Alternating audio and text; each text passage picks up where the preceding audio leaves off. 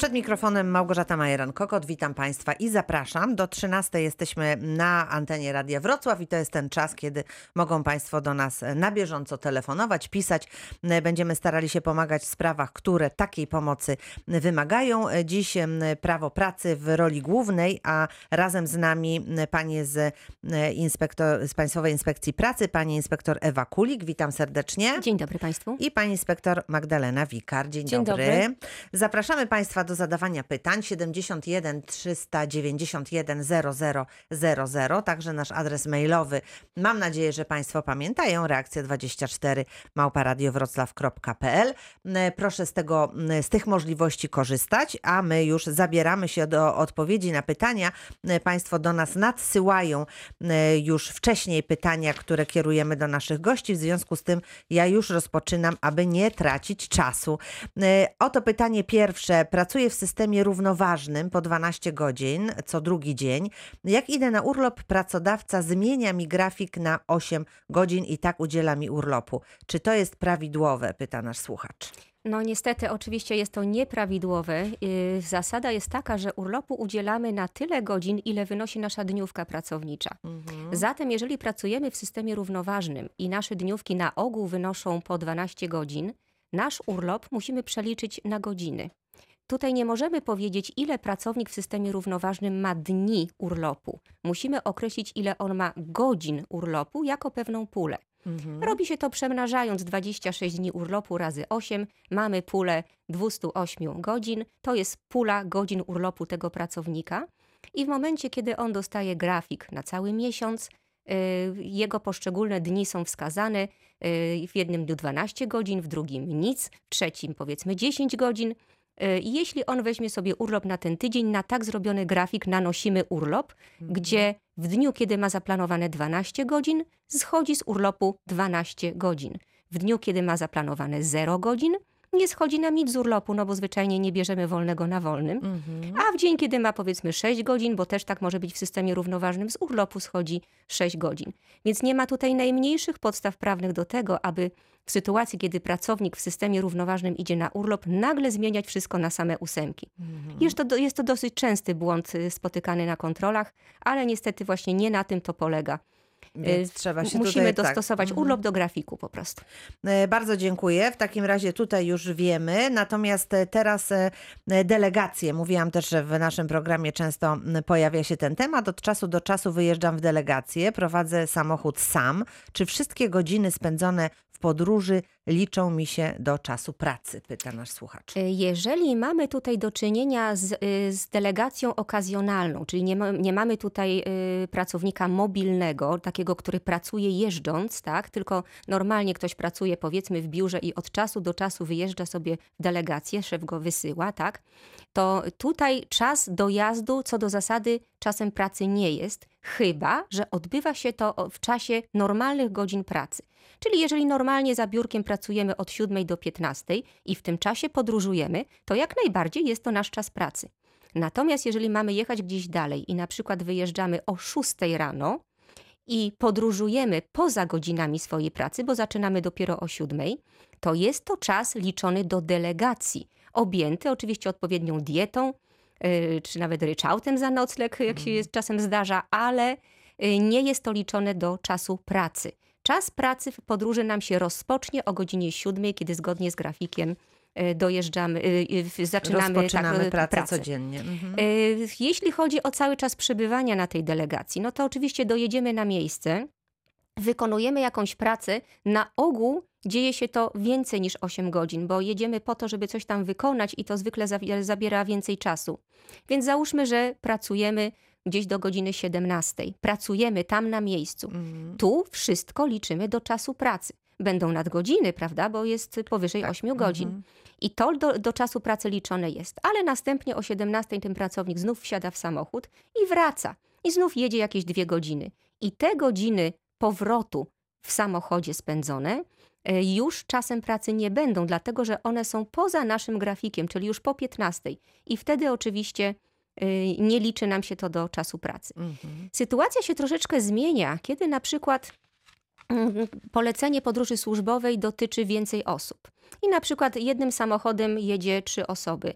kierowca, który ma za zadanie dowieść te pozostałe osoby, on pracuje wioząc ich, więc ta osoba powinna mieć też podróż zaliczoną do czasu pracy. Natomiast osoby, które są wiezione, tak jak powiedziałam poprzednio, dopiero w czasie grafikowym w podróży jest to ich czas pracy. Mhm. No i oczywiście zupełnie inaczej jest y, przy pracownikach mobilnych, y, którzy pracują jeżdżąc, tak, przedstawiciele handlowi, kierowcy, y, oni całość swojej, swojej dniówki w podróży mają zaliczane do czasu pracy, bo to po prostu jest ich praca. Praca. Bardzo dziękuję. Już słuchamy. Pani Aneta z Iwin się do nas dodzwoniła. Dzień dobry, witam panią.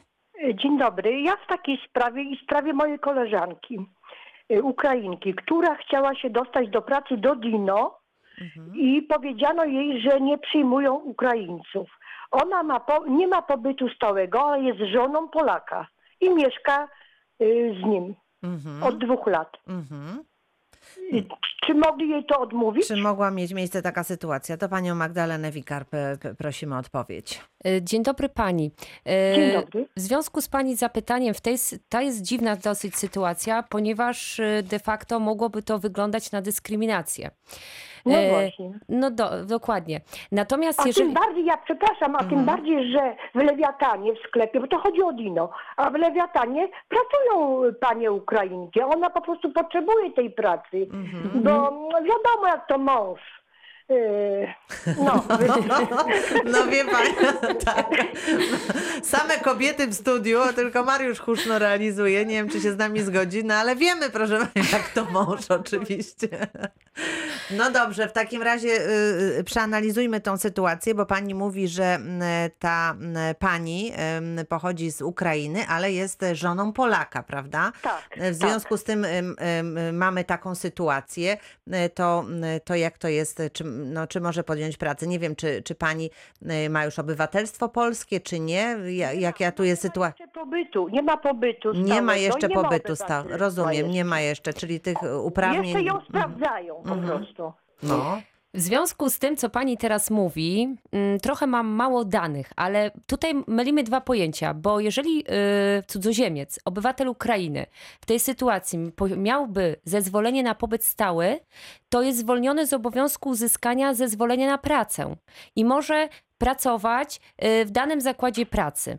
Natomiast w sytuacji, o której pani mówiła przed chwilą, czyli obywatelka Ukrainy jest y, żoną y, obywatela Polski, ona Tak, jest i zwolniona z mieszka. uz- uzysk- to nie chodzi o mieszkanie, to chodzi o to, że jest zwolniona z e, obowiązku uzyskania zezwolenia na pracę, ponieważ jest w związku małżeńskim z obywatelem Polski.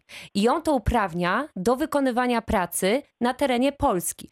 Tylko, że pani taka obywatelka powinna posiadać kartę pobytu czasowego i decyzję, na podstawie której została wydana ta karta pobytu czasowego. W decyzji e, wskazana jest podstawa prawna, że pani jest żoną obywatela polskiego i ją to uprawnia do wykonywania pracy bez zezwolenia. Natomiast y, Pracodawcy mają też obowiązek uzyskiwania e, aktu małżeńskiego. W przypadku Polaków nie ma takiego obowiązku, natomiast w przypadku obywateli cudzoziemców jest obowiązek, ponieważ zdarzały się takie sytuacje, że cudzoziemiec e, był w związku małżeńskim z obywatelką Polski, ale e, nastąpił rozwód i w związku z tym ustała przyczyna, na podstawie której mógł pracować bez zezwolenia na pracę. Czyli musiał taki dokument went pracodawca uzyskać albo cudzoziemiec zezwolenie na pobyt czasowy i pracę. Tutaj, co pani mi przedstawia, mogłoby też, mówię, jak na początku powiedziałam, podchodzi pod dyskryminację albo pod y, taką sytuację, że pracodawca boi się zatrudniać cudzoziemców y, w, w związku z tym, że to jest cudzoziemiec, gdzie trzeba zatrudnić go, nie zna się może na przepisach, może mu kadrowa nie podpowiedziała, że tu jest troszeczkę prostsza sytuacja niż do tej pory się załatwia te papiery, zezwolenia, oświadczenia o powierzeniu wykonywania pracy i podejrzewam, że tutaj może tkwić tutaj problem. Natomiast trzeba powiedzieć po prostu pracodawcy, że Trzeba skserować paszport, trzeba skserować kartę pobytu, czyli zezwolenie na pobyt czasowy, y, poprosić o akt małżeństwa, oczywiście, czy jest ważny. A to, czy pani mieszka z tym panem, czy nie, no to, to my już tego nie sprawdzamy, bo czasami były kiedyś takie sytuacje, że małżeństwa były zawierane y, na niby, w cudzysłowie. To Tak, byli tak. obywatele Turcji, to były obywatele Egiptu, y, którzy po to zawierali te małżeństwa z Polkami. Oczywiście to były takie w cudzysłowie płatne małżeństwa, żeby mieć możliwość wykonywania pracy w Polsce bez żadnych dodatkowych dokumentów. Dlatego też radzę tutaj, jeżeli pani by mogła poradzić y, swojej koleżance, żeby poszła do pracy, bo mąż może i tak każe, nie wiem, tutaj taka wyszła sytuacja, Tak, tak. żeby po prostu powiedziała, że są przepisy, powołać się na przepis e, z ustawy o y, promocji zatrudnienia w instytucjach rynku pracy i wskazać, że wystarczy jej tylko zezwolenie na pobyt czasu, karta pobytu, decyzja o karze, akt małżeństwa i mogłaby pracować bez problemu tego pracodawcę pod warunkiem, że zostanie zawarta z nią umowa na piśmie, bo tutaj nie ma różnicy, czy pani jest zwolniona z obowiązku zezwolenia na pracę, czy pani musi mieć zezwolenie na pracę czy oświadczenie wpisane do ewidencji w Urzędzie Pracy, musi być zawsze umowa na piśmie. Niezależnie od tego, czy jest to umowa o pracę, czy jest to umowa zlecenie, musi być zgłoszona do ubezpieczenia społecznego, tak samo jak obywatele polscy. Tak samo jest traktowana i takie same dokumenty powinna uzyskać, czyli badania, y, przejść szkolenia, powinna być przeszkolona y, zgodnie z kodeksem pracy. Także Dziękuję pani. Aneto, bardzo tutaj precyzyjna i szczegółowa odpowiedź. Proszę po, właśnie właśnie. poradzić swojej znajomej, żeby te wszystkie do, oczywiście dokumenty skompletowała, a przy okazji niech pani powie mężowi, żeby się tam tak nie denerwował, niech się tak nie śpieszy tutaj z tą pracą, więc spokojnie wszystko mam nadzieję, że uda się to pozałatwiać. Dobrze? Dziękuję, miłego dnia. Dziękuję Wzajemnie bardzo. pozdrawiamy serdecznie. E, Pozdrowienia. Pozdrawiamy. To skoro jesteśmy przy cudzoziemcach, to muszą, e, muszę panią e, Magdalenę zapytać o to właśnie, czy wiemy, że bardzo wiele ob- obywateli Ukrainy pracuje w naszym kraju, ale zdaje się, że nie tylko, prawda? Tak, y, dużo obywateli Ukrainy, dużo obywateli Białorusi, aczkolwiek też y, pojawiają się obywatele z innych krajów, na przykład z Tajlandii. E, I tacy, większość takich obywateli pracuje y, w restauracjach. Na przykład miałam taką sytuację, że miałam dwóch obywateli Tajlandii, którzy wykonywali pracę w charakterze kucharza i kontrola była bez zapowiedzi. E, Pan nie pod- Wchodzi pani do takiej tak, kuchni, wchodzi tak? do takiej kuchni, pan jest ubrany w odzież roboczą, obuwie robocze, e, nie mówi po polsku, nie mówi po angielsku, więc trudno w ogóle jakikolwiek kontakt nawiązać e, z tym cudzoziemcem. Pan oczywiście bardzo przestraszony, bo kontrola. E, karty pobytu przy sobie nie miał, miał tylko, zrobioną, miał tylko zrobione zdjęcie, więc na podstawie tego dokumentu ustaliłam, że ma legalny pobyt, natomiast nie miał żadnych dokumentów uprawniających go do wykonywania pracy, e, czyli nie miał zezwolenia na pracę. E, Obywatele Tajlandii nie są obywatelami z krajów wschodnich, więc nie mogą e, pracować na podstawie oświadczenia wpisanego do ewidencji Powiatowego Urzędu Pracy. Pracodawca powiedział, że no nie ma żadnego dokumentu, a on nie wykonywał pracy. Ja rozmawiam z pracodawcą, mówię, no y, jeżeli jest kucharzem i jest w kuchni, y, wykonuje jakąś czynność, trzyma, nie wiem, patelnię, A garnek. pani go zastała przy Tak, takich czynnościach? Przy takich tak? czynnościach y, to trudno nie stwierdzić, że pan wykonywał tą pracę. Gdyby na przykład siedział z klientem albo spożywał posiłek, no to to już by było trudne do udowodnienia, że pan wykonuje pracę. W tym przypadku Ale było jak jasne. stoi i miesza na patelni, to raczej Tak, chyba coś tak. tutaj gotuje w I, tej to, kuchni. I tym bardziej, że to jest restauracja tajska, więc y, prawdopodobnie na pewno wykonywał ten, w tym dniu pracę polegającą na gotowaniu. No tak, takie sytuacje się zdarzają, to e, w, w takim, jako anegdotę tutaj Państwu przytoczyłyśmy, E, a teraz powracamy do pytań naszych e, słuchaczy. Oto kolejne pytanie. Jeżeli pracownik przebywał na pięciotygodniowym urlopie i w trakcie urlopu wziął dwa dwutygodniowe L4 na dorosłego członka rodziny, to na, czy należy mu się nadal urlop za ten okres?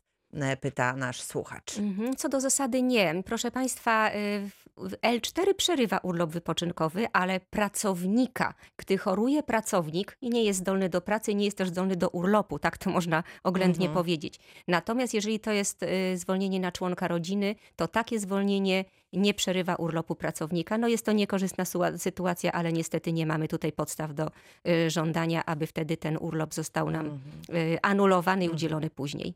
Rozumiem, dobrze. Zwyczajnie dzięki- nie opłaca się brać Niestety. takiego zwolnienia w momencie, momencie, kiedy mamy kiedy urlop. tak, no Mhm. chyba, że no właśnie, to jeżeli mamy już wolne, to, to szkoda tego naszego urlopu, Dokładnie prawda? tak. Mhm. Pytanie kolejne od pana Grzegorza. Jaki wpływ na przyszłą emeryturę ma postojowe, ograniczony czas pracy, kwarantanna?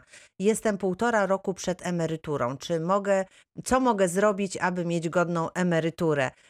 Przez e, powyższe przykłady pensja jest coraz mniejsza, pisze pan Grzegorz. No tak, to jest raczej pytanie do ZUS-ów niż do mnie, bo niestety ja się z naliczeniami emerytur nie zajmuję. No ale gdy to właśnie postojowy, ograniczony E, czas tak, pracy. proszę no, Państwa, tak. to są wszystko okresy, które oczywiście są liczone jako składkowe. To nie jest tak, że wypadnie jakiś okres y, z- w takiej sytuacji. Mhm. Natomiast rzeczywiście, jeżeli wtedy płacimy mniej pracownikowi, no to i składki będą mniejsze. Więc Mhm. oczywiście na wysokość emerytury na pewno będzie to miało wpływ. Natomiast nie będzie to wyrwane jako jakiś okres nieskładkowy, którego nie zaliczamy do okresu emerytalnego. Mhm. E, No to tutaj już nie mamy jakby na to wpływu. Rzeczywiście, jeżeli takie sytuacje się w, e, w naszych zakładach pracy zdarzają, to, e, to tutaj pozostaje już poza naszą decyzją to, co się dzieje. Pan Mariusz pyta z kolei, co pracodawca musi czy pracodawca musi przywrócić do pracy po 30 dniach pracownicę będącą na urlopie wychowawczym, która informuje mailowo o jego przerwaniu w związku z zajściem w kolejną ciążę. E, Płatnik otrzymał zwolnienie lekarskie z kodem 8.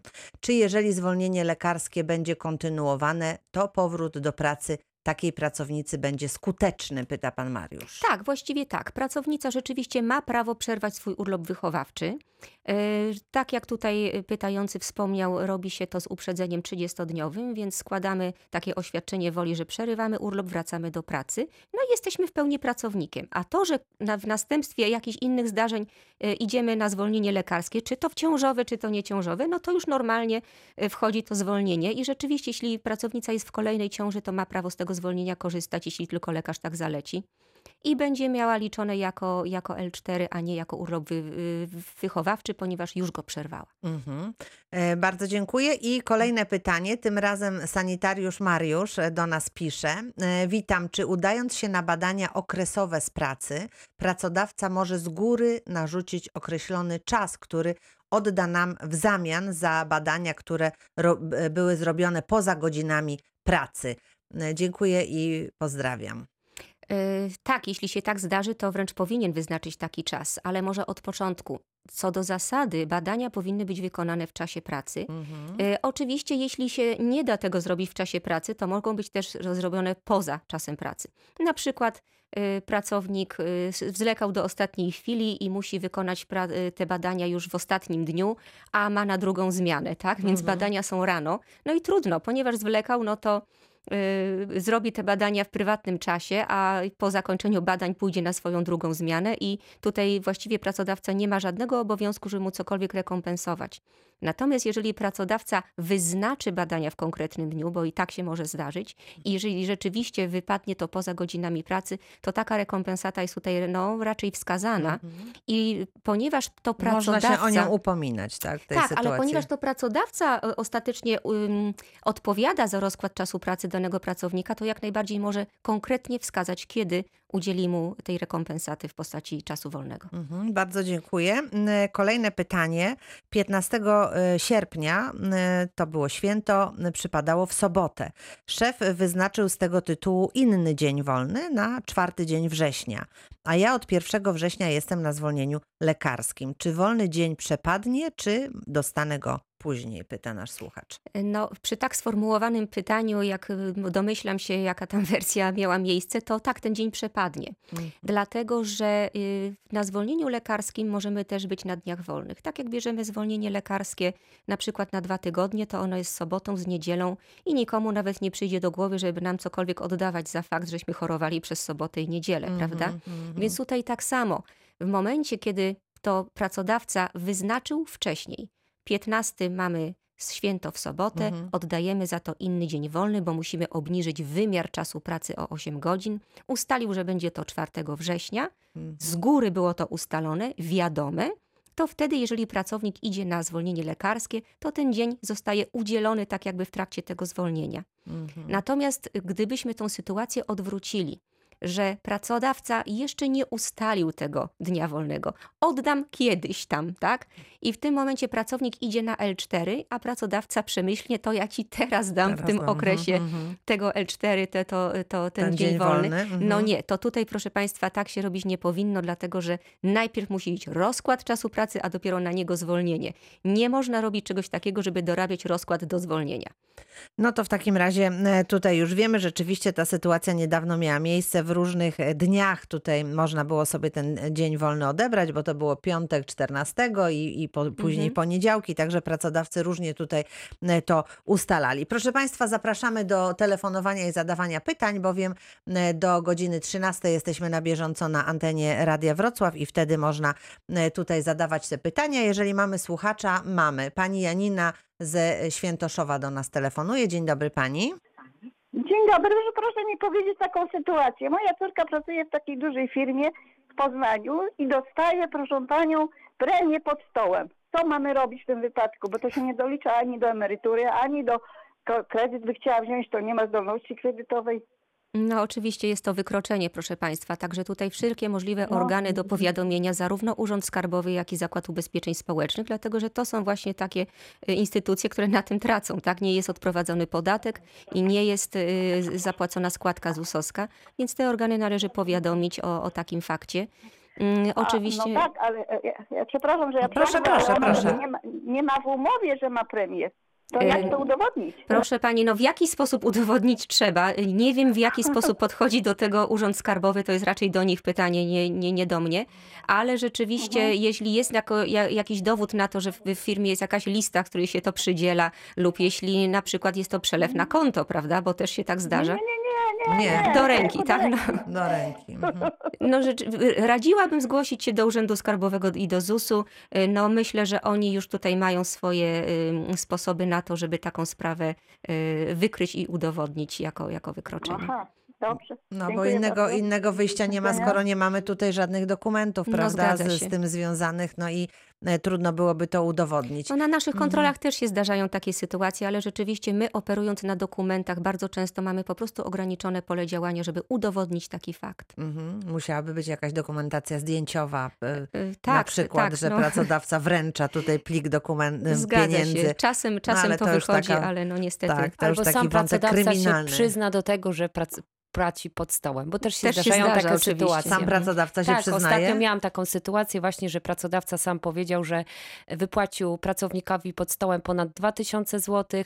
Miałam oświadczenie, dostałam e, i dowód na to był, e, że e, umówił się z pracownikiem na dwa- 2,5 tysiąca netto. Pan dostał ponad e, 2100 zł.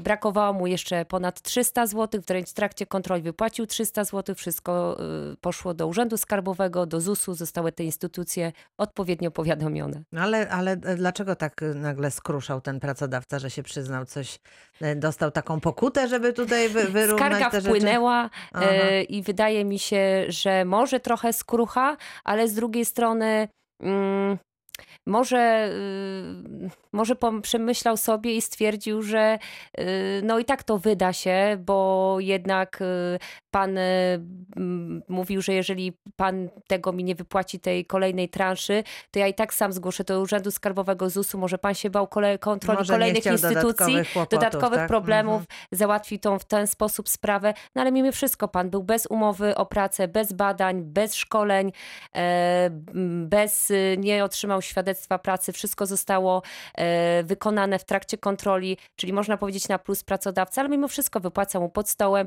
jak się sam przyznał, w większości tak e, wypłaca na samym początku. No właśnie, niestety takie sytuacje mają miejsce. Proszę Państwa, rozmawiamy sobie do godziny 13. E, Proszę e, korzystać z obecności naszych gości. Kończymy w tej chwili pierwszą część naszego dzisiejszego spotkania. Za chwilę część druga. I rozpoczynamy drugą część naszego dzisiejszego spotkania. Przypominam z Państwowej Inspekcji Pracy pani inspektor Ewa Kulik i pani Magdalena Wikar. I kontynuujemy naszą rozmowę. Państwo zadają pytania, e, jak to zwykle bywa w naszym programie.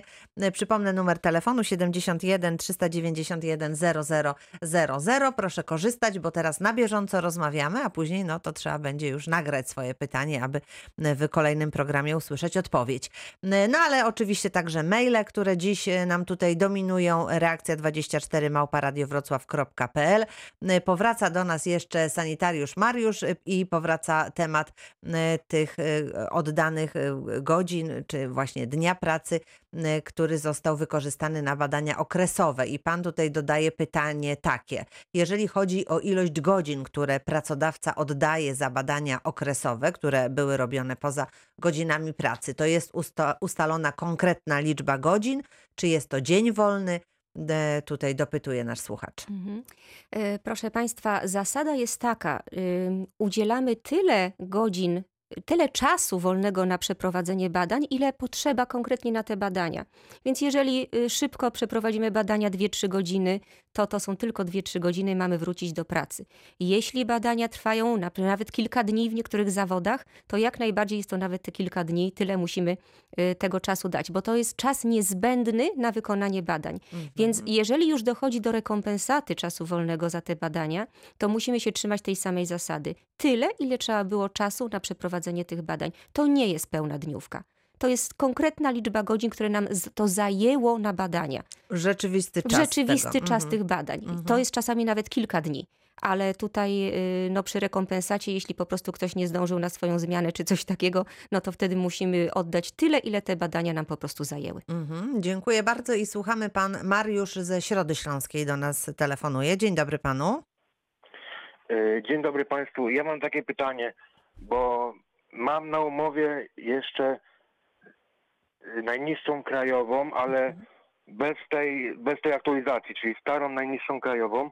Mhm. Takie pytanie, czy to jest we, według prawa, bo podobno premie i dodatki nie wliczają się w tą najniższą krajową Tak, tak. i nie można jej po prostu podwyższyć i mamy jeszcze tą starą najniższą krajową u siebie w firmie bez tej aktualizacji, która teraz weszła w tym roku. Czy jest to zgodne z Mhm. prawem? Znaczy, proszę Państwa, no, można to rozważać w kategorii etyki, natomiast nie ma takiego konkretnego przepisu, że stawka osobistego zaszeregowania musi być równa minimalnej krajowej lub wyższa.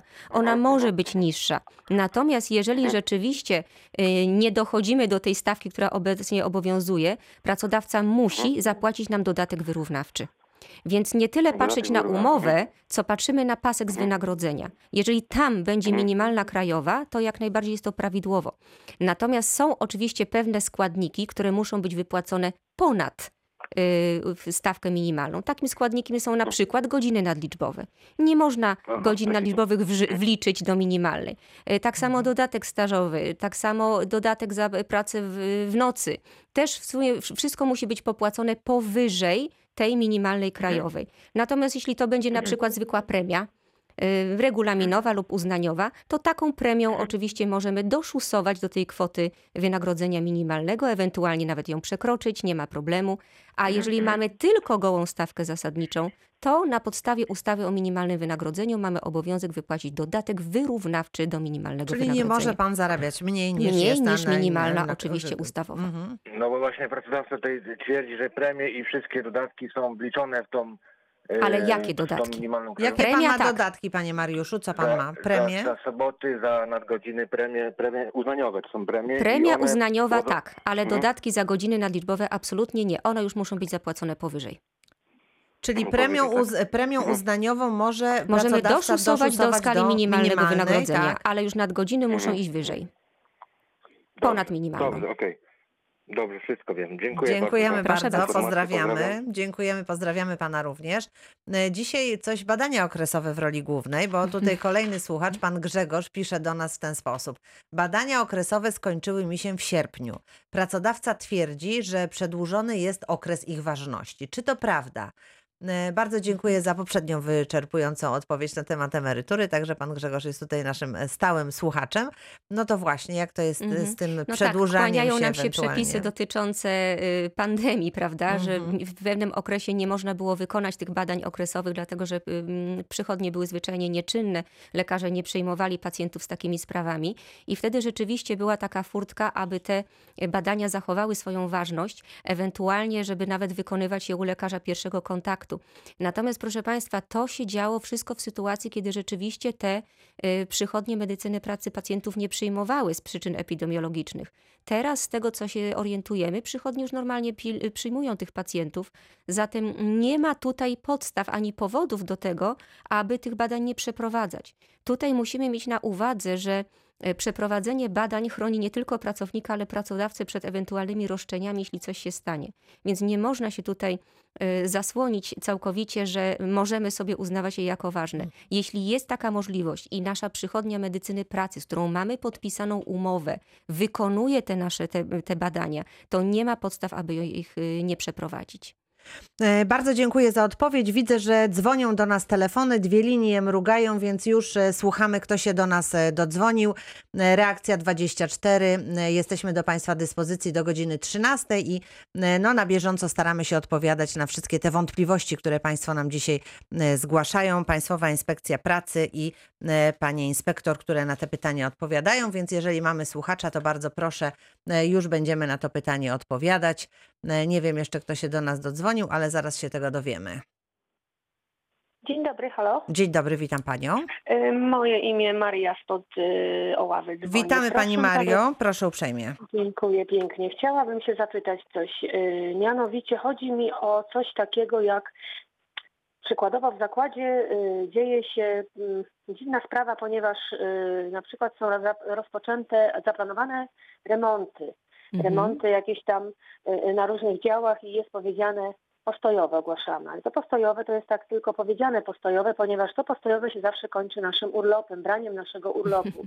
Chciałam się zapytać, czy to ten y, y, pracodawca może tak w nieskończoność to, to postojowe ogłaszać i, i, i znaczy ogłaszać, no jak ogłaszać, ale ale Wymagać y, wtedy wzięcia urlopu, tak? wymagać Mhm, na mhm. nas, tak. To, to nie jest po prostu postojowe, które kojarzy mi się z odpłatnym jakimś tam mniejszym pieniążkiem, ale jednak Mhm. jestem w pracy i, i, i to nie z mojej winy, przecież w końcu A tak przeleci jest to cały postojowe. urlop i nie będzie remoncie, tak. no tak, tak. No właśnie. dochodzi, jest, go, jest już y, dopiero y, początek września blady, a, a, a my już mamy, po, zostało nam po pięć, po sześć urlopów, no a przecież urlop mam chyba prawo wybrać dopiero ten urlop z tego roku do, do następnego roku, chyba gdzieś tam do, do września, tego To co znaczy wiem, tak? zasadą jest, że urlop Mhm. powinniśmy brać w tym roku, który akurat jest. To kwestia Rozumiem. urlopów zaległych, to już jest tam sprawa odrębna. Y, Proszę Rozumiem. Państwa, no nie powinno się robić w ten sposób. Jeżeli to jest remont, czy jakaś taka przyczyna po stronie pracodawcy, to powinno być faktycznie Mhm. postojowe. Natomiast, proszę Mhm. Państwa, troszeczkę inna sytuacja jest wtedy, kiedy robimy plan urlopów na dany rok. Jeżeli w Mhm, styczniu, na mhm. początku roku lub na przełomie Tak, starego i nowego tak. roku siądziemy sobie z przedstawicielami załogi lub po prostu decydujemy o tym, że robimy plan urlopów i wtedy z góry wiemy, że dobrze, w połowie lipca robimy remont, to rzeczywiście możemy ten plan zrobić w taki sposób, aby przynajmniej część urlopów, nawet większość tych urlopów, y, ludzie brali w tym okresie. No bo wtedy zbieramy wnioski pracowników, rozpatrujemy to, jest, jest to okres wakacyjny, więc wtedy możemy większość tych urlopów na ten remont poplanować i tak zgodnie z tym planem potem pracownicy go wykorzystują. Natomiast jeśli nie ma planu urlopów, tylko urlopy są na wniosek pracownika, no to wtedy zwyczajnie pracownik nie pisze wniosku i na jakiej niby podstawie mamy tego urlopu udzielić. Gdyby to był jeszcze urlop zaległy, no prędzej, tak? Bo tutaj musimy się rozliczyć do końca września. Zwłaszcza teraz w sytuacji pandemii, kiedy rzeczywiście przepisy poszły w tym kierunku, żeby te e, urlopy zaległe rzeczywiście udzielać w sytuacji, kiedy mamy pandemię. Natomiast jeżeli to jest urlop bieżący, no to i w systemie na wniosek, a nie zgodnie z planem urlopów, no to dopiero wniosek pracownika powinien inicjować ten urlop. A nie odwrotnie, kiedy on jest udzielany na siłę przez pracodawcę. No tak powinno być, ale że jeżeli jest inaczej, to co tutaj słuchaczka w takiej sytuacji może No zrobić? tutaj mamy wtedy do czynienia z naruszeniem, także no, ewentualnie skarga do nas i rzeczywiście y, tutaj w, czasie kontroli na pewno będziemy badać tą sprawę. Natomiast, no, proszę Państwa, mamy utrudnioną sprawę wtedy, kiedy rzeczywiście pracownicy potulnie i grzecznie wszyscy te wnioski podpiszą, tak? Bo wtedy no, składa Nie masz tak, oświadczenie mhm, woli, że chce ten urlop i wtedy komu wierzyć, tak? Czy tu jest na siłę udzielany, czy rzeczywiście pracownik go chciał. Pracodawca elegancko zasłania się wtedy podpisem pracownika i tym, że on napisał ten wniosek, podpisał się pod nim, czyli wyraził zgodę, tak, lub wręcz, że sam chciał, prawda? Więc no wtedy No, mamy pracownik jest problem. wtedy w wyjątkowo trudnej sytuacji, bo jeżeli ma alternatywę, że albo podpiszesz, albo y, zabraknie dla ciebie miejsca w, w moim zakładzie tak, pracy, no kwestia no to szantażu niestety, niestety się zdarza, tak. to, jest, e, to jest też sytuacja, z którą mamy do czynienia. Bardziej, y, tym bardziej wie pani, że myśmy tak chyba do końca lutego, tam był czas, żeby się określić ze swoim urlopem na ten rok. jak tak. Mhm. O, czyli był plan z tego, co pani Mhm. mówi. Był Tak, plan, tak. tak, Mhm. tak, i to jest raczej co, co roku, tylko że co z tego, jak wracamy sobie, no ja już na przykład byłam na, na początku lipca i zapomniałam, mój urlop przeminął z wiatrem, jak ja to mówię. I Mhm. koleżanki już dawno moje powracały, te, które poszły najpóźniej po mnie. I w tej chwili jest już wrzesień, teraz się firma bierze za remont. No bierze się za remont tam jakiś, ale się właśnie okazuje, że my mamy sobie brać urlopy. Aha, czyli bo w ogóle to ten remont jest niezgodnie z planem, tak? Czyli Nie plan był sobie wcześniej zaplanowany. Tak, no. Mhm. Nie, No ja nie, jestem po urlopie i mam znowu się I znowu brać urlop. Nie, nie, proszę nie planowałam. to nie No jest zgodne właśnie, z to przepisami. zaczyna, wie pani, być prze, przegięcie, że tak No to w powiem. tej no, sytuacji proszę- trzeba reagować i trzeba tutaj... z- Zapraszamy. z, tak, Dlatego ja z, się wolałam najpierw zapytać y, y, konkretnych osób. I jeszcze mam jedno pytanko, Tak. tak, szybciutko. tak. Y, proszę panią, ja w czasie y, pracy, pracuję tam już 6 lat, zmieniłam miejsce, y, zmieniłam nie miejsce, tylko zmieniłam y, po prostu mm, swoją funkcję, tak jakby Stanowisko. troszeczkę stanowisko, tak, troszeczkę, y, y, może to nie był awans, ale, ale ro, robię zupełnie coś innego, coś, co, co troszeczkę większe pieniążki mam w tej chwili. Mhm. I tak, na okresie próbnym miałam kwotę tam troszeczkę większą, wiadomo, bo zostawiałam mniej płatne stanowisko, zdecydowałam się na to więcej płatne, więc okres próbny miał tam parę złotych więcej dla mnie. Czy po okresie próbnym ja powinnam y, mieć też większe pieniążki, czy już zostać na tych pieniążkach, które mi okres y, próbny gwarantował? Proszę pani, takich, y, takich zasad w przepisach określonych nie ma. To już są zasady określone wewnątrz danego zakładu. Rzeczywiście, jeżeli pani zmieniła stanowisko na lepiej płatne, no to tutaj zasadne jest Tak. przyznanie pani podwyżki, Tak. ale czy okres Tak. próbny, czy już umowa na stałe, czy jeszcze na czas określony w środku, to nie ma żadnego wpływu na, pra- na płacę. Po prostu raczej skojarzyłabym to ze zwiększeniem y, ilości obowiązków lub y, z bardziej odpowiedzialnym zakresem zadań, niż z faktem, Tak, że przychodzi tak, pani tak, z jednej tak. umowy na drugą. Tutaj rzadko kiedy ma to wpływ w jakimkolwiek zakładzie pracy. Mhm. Aha, Na wynagrodzenie. Dobrze, bo myślałam, że może też jestem gdzieś oszukana w jakiś sposób, że... że, że, No że Tutaj w nie, tym nie. wypadku akurat nie, ale w tej pierwszej sytuacji tak, proszę działać. Bardzo dziękujemy, e, pozdrawiamy serdecznie, pędzimy, ponieważ pan Grzegorz ze Świdnicy czeka, by zadać pytanie, to już słuchamy pana. Grzegorza. Witamy. E, No ja tutaj taki temat mam dosyć e, poważny, dlatego że tutaj jakiś konflikt e, w związku z badaniami leka- lekarskimi oraz szkoleniami BHP. Tak naprawdę włączone też te szkolenia BHP są w, cz- w czasie pandemii, a jestem człowiekiem, który z ramienia BHP doradza też pracodawcy i były wytyczne Głównego Inspektoratu Pracy, Mhm. że na czas pandemii te badania można przesunąć. Oczywiście wy, wy- wypełnia się e, dokument e, skierowania na badania lekarskie, czyli pracodawcy wyra, pracodawca wyraża, wyraża gotowość, a pracownik do czasu zlikwidowania, czy nie zlikwidowania, czyli odwołania tej pandemii, e, nie musi iść na badania okresowe. I teraz Mhm. pytanie, to, to pytanie, czy to są dwie interpretacje e, tutaj w tym przypadku Inspekcji Pracy Głównego Inspektora Pracy, który oficjalnie na swojej stronie internetowej sprawy badań plus szkoleń, a do szkoleń możemy za chwileczkę dojść, Mhm. dokładnie wyjaśnił.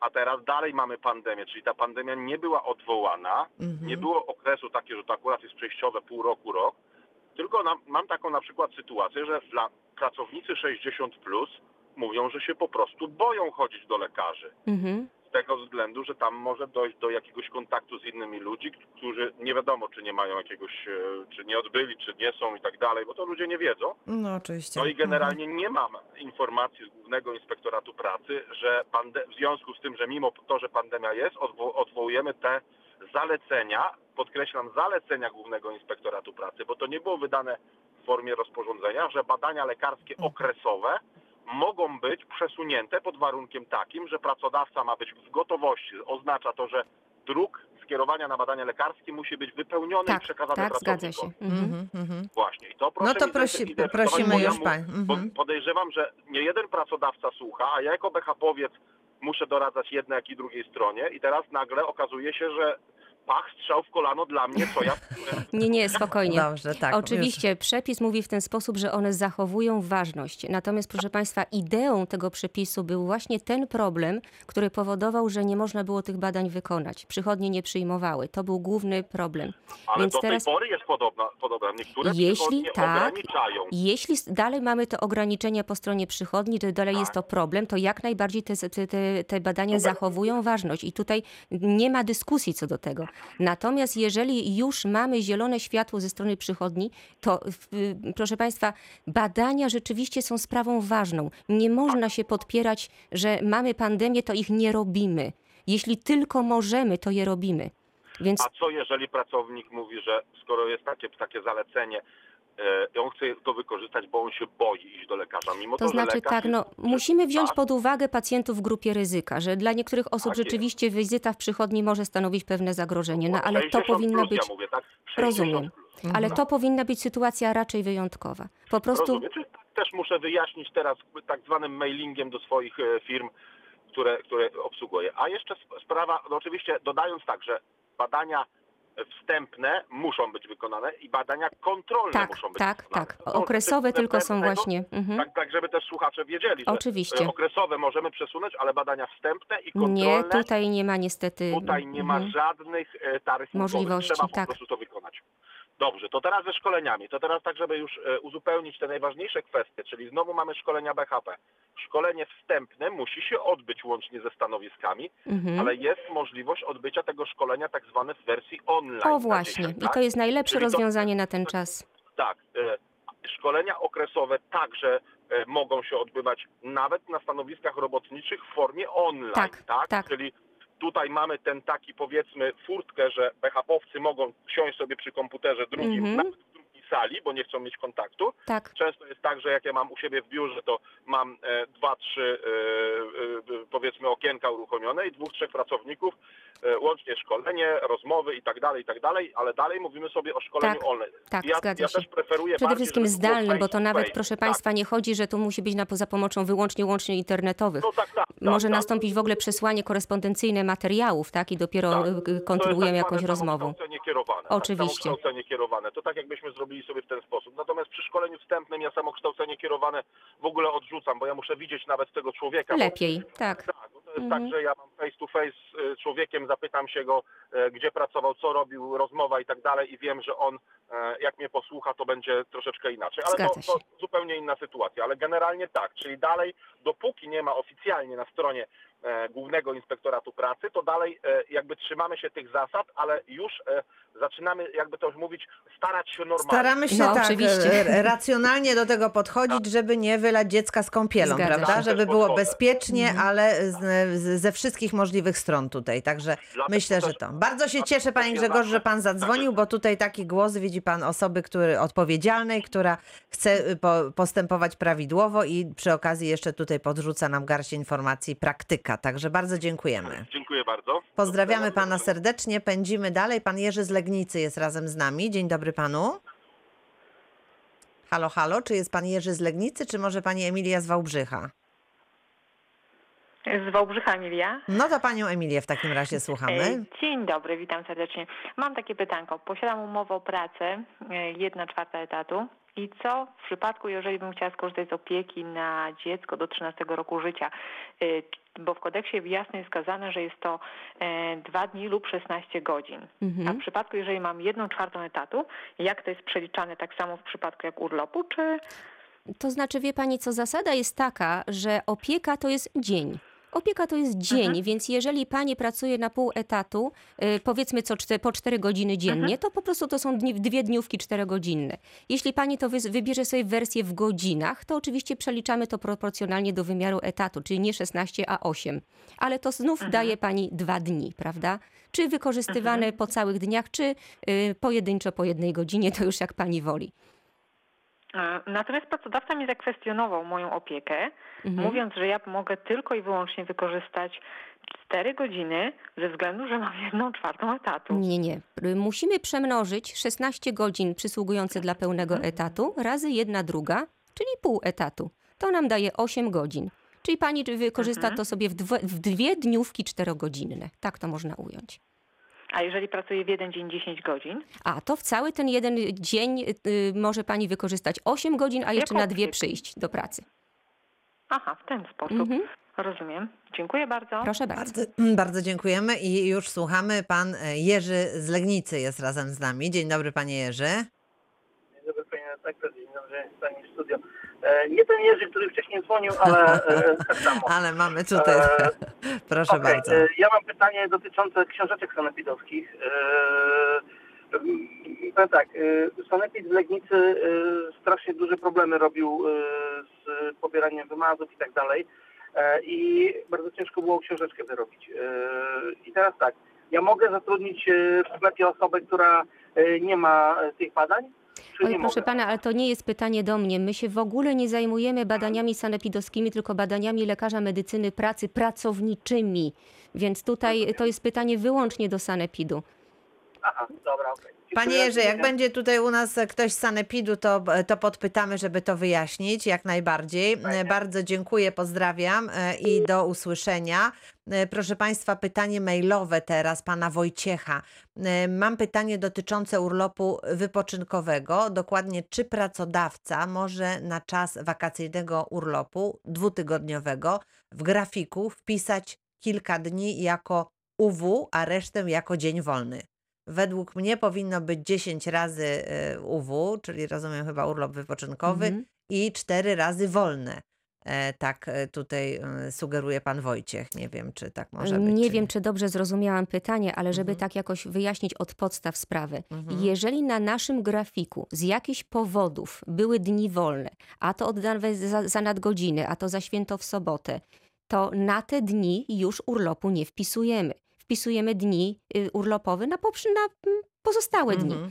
Y, Czyli jeżeli- powiedzmy 10 dni urlopu, jeżeli e, tak, a jeżeli ten urlop miał 14 dni, to Mhm. 10 dni urlopu i 4 dni na przykład te Może wolne, inaczej, tak? 14 to jest z weekendami, Aha, tak? Więc aha, 10 dobrze. dni to jest robocze. No ale Dobrze. powiedzmy, że wśród tych dwóch tygodni, kiedy Mhm. bierzemy sobie urlop od do, Mhm. będzie 5 dni y, na przykład z tytułu oddawania godzin nadliczbowych i 5 dni z tytułu urlopu wypoczynkowego. W sumie pracownik odpoczywa 14 dni i nie ma problemu. Bardzo dziękuję. Proszę Państwa, patrzę na zegar, a to już koniec naszego dzisiejszego spotkania. Bardzo dziękuję pani inspektor Ewa Kulik, pani inspektor Magdalena Wikar, Państwowa Inspekcja Pracy. Dziękuję za spotkanie. E, Bardzo Państwu dziękuję. Również w poniedziałek zapraszam e, Inspekcja Handlowa. Pani Beata Nankowska będzie razem z nami. E, W weekend może jakieś pytania się Państwu nasuną. Do usłyszenia. Dziękuję.